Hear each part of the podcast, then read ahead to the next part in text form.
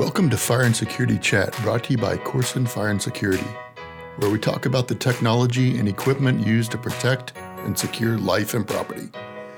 On today's episode, we pick up where we left off, uh, part one of how much does a uh, fire suppression system cost. This is part two of the interview with Chris White. Let's jump right into it. You have them in your uh, home you you want you know usually when something's bad you're probably asleep right mm-hmm. so you mm-hmm. want those things to activate um, pretty quick um, whereas with uh, with the systems there's an actual system control panel you've got your smoke detector um, so it takes it doesn't take a lot but just go walking in and smoking a cigarette or lighting a match, you could eventually set them off, but it's going to take a little bit to actually get them to, to be set off. Now, one of the other things to think about is your smoke detection um, has come a long way in the technology, especially with the addressable um, addressable systems mm-hmm. where they're constantly, you know, um, ad- adapting to their into their environment and some of the other things that we can now do with a addressable, or some people like to call smart systems, right? Mm-hmm.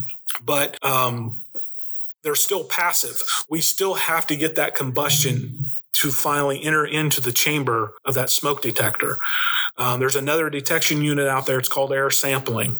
So air sampling is a more aggressive. It's constantly, it's got an aspirator in it. So it's constantly running. It's constantly sucking in the air. It's constantly sampling the air of that enclosure. And to the point where there have actually been some coal mines, they don't use it for fire protection, but they have taken these air sampling systems and put them in there for more for health and air quality. And so if they start acting up, that's telling the workers, hey, we need to, you know, get our people out of there, or whatever, because there's something potentially going on.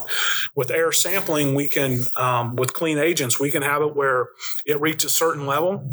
It may send um, some kind of special supervisory. So, from, so for somebody to go and actually investigate you know, really kind of what's going on. There's different stages that we can set them, and there's various different um, uh, model numbers depending on the size of the room you know what you're wanting to do. Um, i mean you can you can even network them um, to where they're all communicating kind of on the same on the same network. I mean it can get pretty elaborate but um, there's different forms of of detection to be able to to pick up the incipient. And kind of give you a story many years ago when i was a tech um, I get the proverbial phone call like at 11 o'clock in the in the evening and customer called and they're not real happy. Their Novec 1230 system had actually discharged.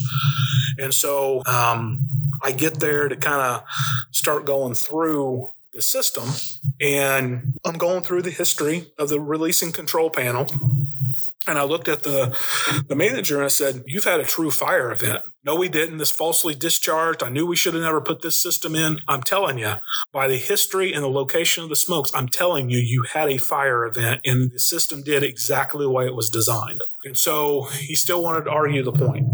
Um, and so, you know, really chomping on me. You know, I called for backup to help me. You know get our stake bed so they could help me get the cylinders loaded up so we could start the service process the next morning. And so we get the cylinders all serviced, um, and I'm back putting the cylinders, and here he comes. I'm thinking, great. He wants to chew me up now down the other side. And he goes, I need to apologize to you. And I was like, for what? He goes, You're right. We did have a fire event. So, so part of me wanted to say, I told you so. but however their process worked when they flipped over to the backup or whatever certain things weren't coming up. And what the actual fire event was was a server down in the bottom of the or this blade server or whatever on the bottom of the server rack on the on the backup system actually is what caused the fire event. And so he he brought out the server and showed me, and you could see where it was actually scorched, mm-hmm. um, where a component or whatever started to fail, and the combustion. You know, got into the two smoke detectors, started the countdown, yeah. discharged, and the system did exactly what it was it was designed. So, um, you know. So you said countdown. Yeah. So when it, the smoke detector picks up the smoke and the, alarms come on, Mhm. there's uh, obviously there's a delay Mhm. between. Okay. Yeah. So most of the times with clean agents, when you're looking at like telecommunications server rooms or like some kind of tape vault or storage vault, um, those type of things, we're going to have two smoke detectors. It's going to take two smoke detectors to start the countdown. It's called a cross zone. Okay. So you could have something um, that caused that first smoke detector to activate and it's just going to get really annoying because you maybe have a horn strobe or a bell going ring a ding a dingy. Okay. Um, doesn't mean it's going to discharge. That second smoke detector activates. Um, generally, most of the time, the time delay that's always selected is 30 seconds. Um, but that may not always be the right time delay. That time delay is there, even though at the design concentrations, um, based on the testing at the NFPA and all that, and they have it listed in the in the standard.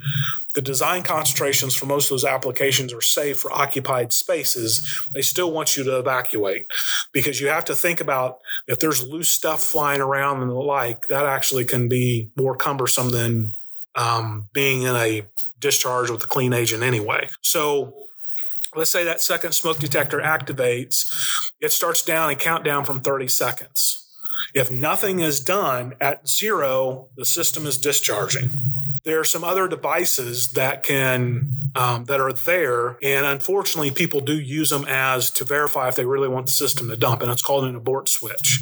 The abort switch is only there to absolutely ensure if anybody's in the enclosure that they can safely evacuate um, and allow you to evacuate once you let the abort station go to be able to get out of that enclosure, get the doors shut or whatever the you know case may be. So you got the enclosure integrity back where it needs to be, and then the system discharges. Okay. Um, they're still going to have manual releases.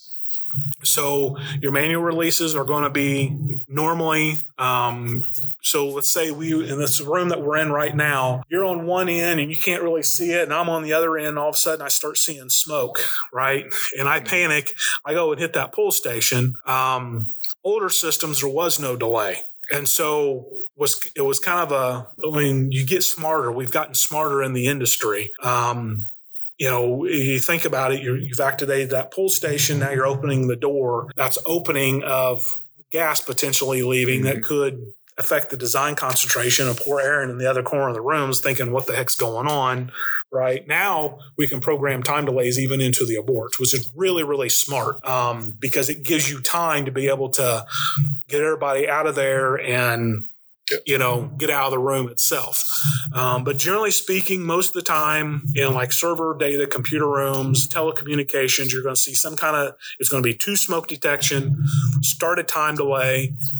Um, most everybody always selects 30 seconds.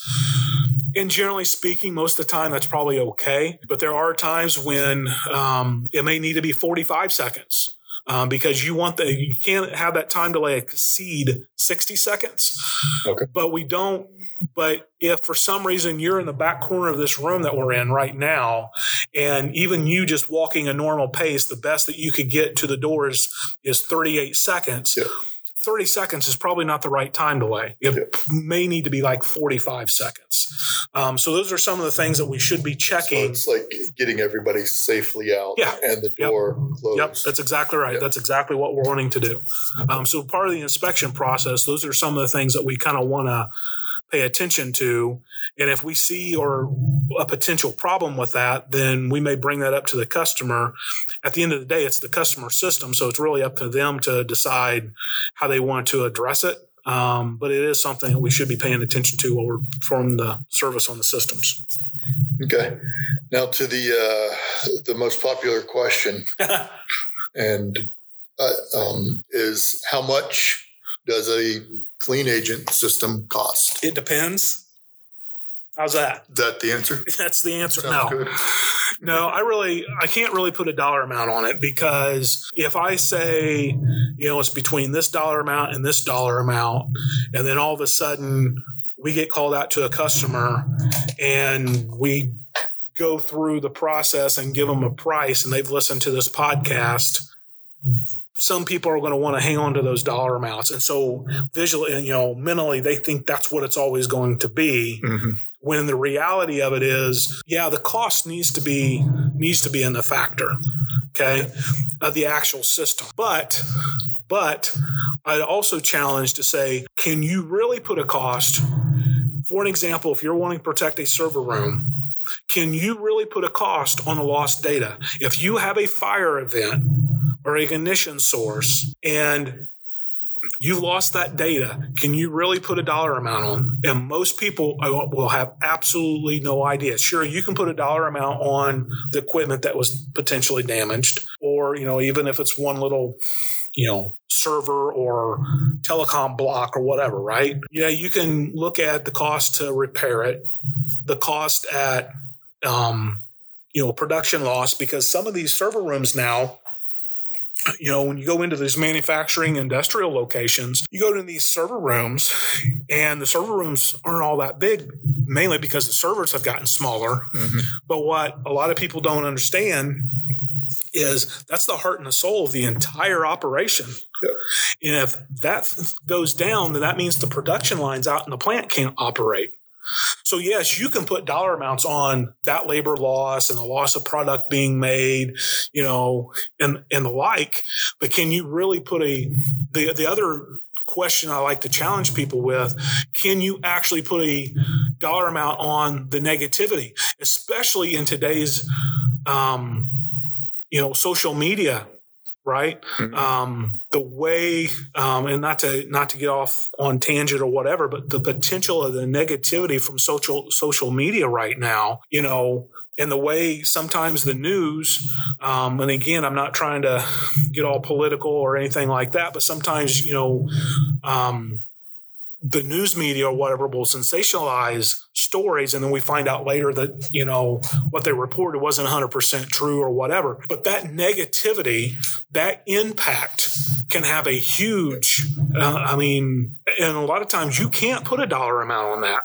So you have to look at it as again right back to the return on my investment. So if um, so if for example we have a million dollars worth of servers here and we're making a million dollars a day with making our widgets. Okay. And it costs thirty thousand dollars or whatever put a clean agent system in. Oh, so you do have a price? Well, no, I'm just using I'm just using as an example to get people to understand yep, that yep, yep. you know that that's a drop in the bucket in the grand scheme of things. The other thing to really look at is don't be afraid to challenge the service company, and if they come in for an example, you're wanting a clean agent fire suppression system. And they come in they give you one price for one particular agent. Don't hesitate to ask them, do you have other options? Some of them may not be able to give you another option. The other thing that you may want to look at is and it goes back to enclosure integrity, right? So you got Novec 1230. The enclosure's got to be pretty tight with Novec 1230, just because the the nature of the agent. FM 200 still got to be tight, but not as tight as for Novec 1230. Inert gas systems, you don't have to necessarily be as tight because of the because of the pressure and and the the interact you know the the way it is to air and, mm-hmm. and compared to the chemical agents. So if for an example, you know, we come in and we give you, you know, give you three different prices, normally the inert gas system is going to be more expensive. And that's because of the, the equipment. It's going to take more, generally take more cylinders and the piping and, and, and the like. But if it's going to cost you you know, let's say the inert gas system is a thousand, the FM two hundred was eight hundred dollars, and the Novec was five hundred. Mm. There's no way in near that would ever be that cheap. I'm just, you know, but it's going to take you, you know, for the inert gas system, it's going to take you two hundred dollars to seal the room up. Mm. It's going to take you six hundred dollars for FM two hundred, or it's going to take you a thousand for the Novec the grand scheme of things, it actually is more cost effective for you to potentially look at the inert gas system. Mm-hmm. You see what I'm saying? Yep. So I'm not again. I'm not really trying to sidestep that question um, because there's so many different variables, and that and again, that's the thing that everybody's always wanting to focus on is the actual cost of the actual system. And don't get me wrong, it's important. I get it. I mean, that's you know, you've got to know what that variable is, but but stop and take a step back and think about uh, the other things that come into play with those, you know, with those suppression systems. And don't be afraid. Don't be afraid to ask the service company, well, we want you to come in and do an enclosure integrity test first. Um, and tell us for each of the agents where we think the enclosure integrity is going to be. Because then we can uh, ahead of time start having those conversations of things that they may need to may need to think about, you know, ceiling wise or fire rated dampers or door sweeps on the doors and all those things that kind of go into play with enclosure integrity. You can start kind of being prepared for that. Um, you know, okay. Well, okay, this is the last question. Yeah. And you've kind of gotten into it a little bit is in order to find out how much does a system cost, what are the steps in having a fire suppression system installed? So you make the phone call to Koorsen. Um, we will get one of our engineered salespeople out there. They're going to want to measure out the room because we need to know what the cubic volume is. Um, and then they are going to ask some questions that you may not know the answer to, right? Where's the air conditioning unit? Is the air conditioning unit a supply or return? Is it self contained? If it's supply and return, no questions. You're going to have to shut down that air handler unit and you're going to have to put in some fire rated dampers in the ductwork. End of discussion. With self contained, depending on the location of the unit, it still may that still may need to shut down and fire rated, you know, fire dampered off. If it's in the room, may not need to shut down at all. Okay. We're also going to want to know exactly what's being protected. Um, and then they're going to provide you a price on FM200, Novec, and inert gas system. Here you go. Here's, you know, here's the cost here's some other things. And they're also going to want to know um, why they're on site location of the cylinders. So because inert gas systems have higher pressures, they can actually be stored further away. So they don't have to actually be inside the room. Okay. So we could actually have, you know, inert gas system, the actual cylinders maybe 200 feet down the hallway in a mechanical room. Now it's going to cost more because of all the piping to get into the server room. Mm-hmm. So you're not taking up that valuable space inside that server room, right?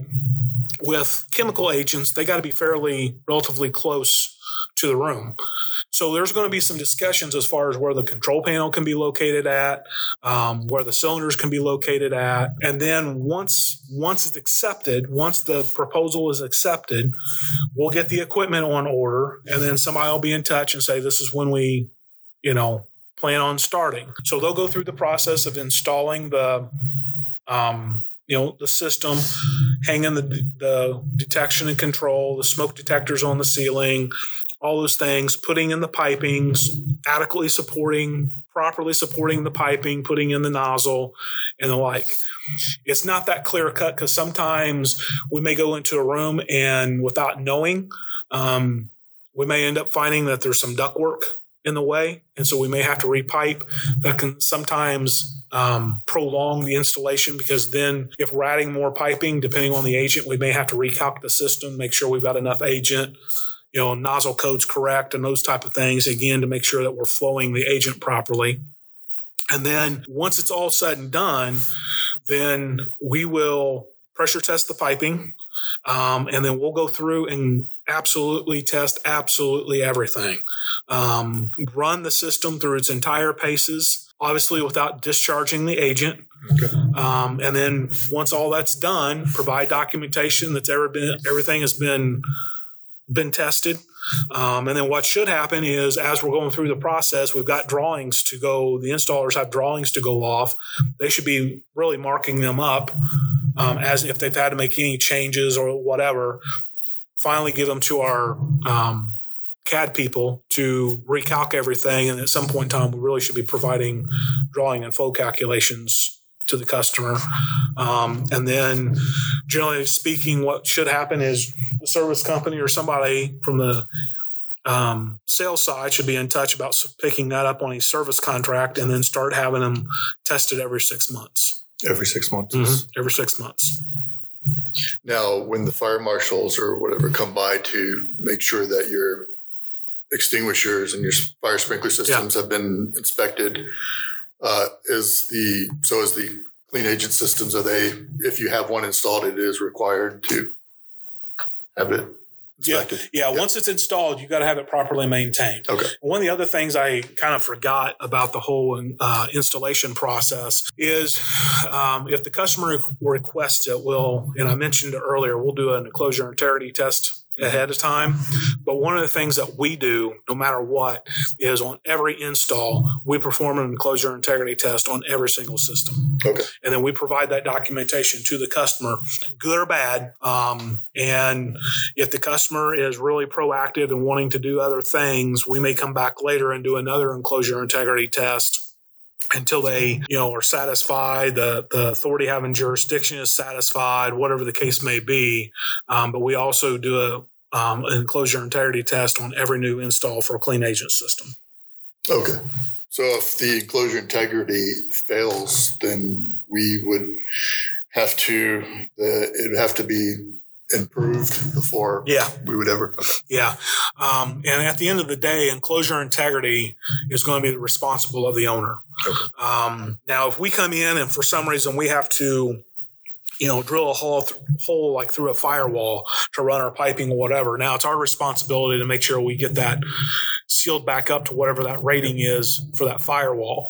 But as far as the general room itself, if it's, you know, um, not all that good, uh, or there's things that they need to do, um, it's really going to be up to the owner of that business to make sure that that uh, that that takes, you know, that that, that gets fixed. Um, that's not going to be on us. And you talked about the HVAC system at the beginning, at Yeah. the beginning, and about having uh, dampers or Yeah. whatever. Yeah, Yeah. closed off, and that has all to do with in the clo- enclosure integrity. Yeah, because if for some reason, let's hypothetically say we had a air conditioning unit that was supply and return, and um, so it was providing air conditioning and air to the let's say for this example the server room, but it was also providing air to another office area, and for whatever reason it couldn't shut down and be dampered off. Then technically in the design, we need to compensate for all that additional volume from the air handler unit and the duct work. and now, technically, we need to add that office area to the entire volume. Okay. It can get pretty pricey. Yeah. So, in the grand scheme of things, it is much simpler and much cheaper to shut that unit down and fire damper it off right at that server room because then we don't have to worry about that rest of that volume. Okay, that explains it. Yeah. All right. And uh, so if anybody is interested in a clean agent system, they can contact their probably local Koorsen branch Yep. and um, your guys can yep, follow up with that. Yep. Appreciate everybody listening. Thanks. All right. Well, uh, that ends this episode uh, um, for the Koorsen Fire and Security podcast. Thank you. Thanks, Chris. Thank, yep. Thanks, Aaron. All right. Bye. See ya.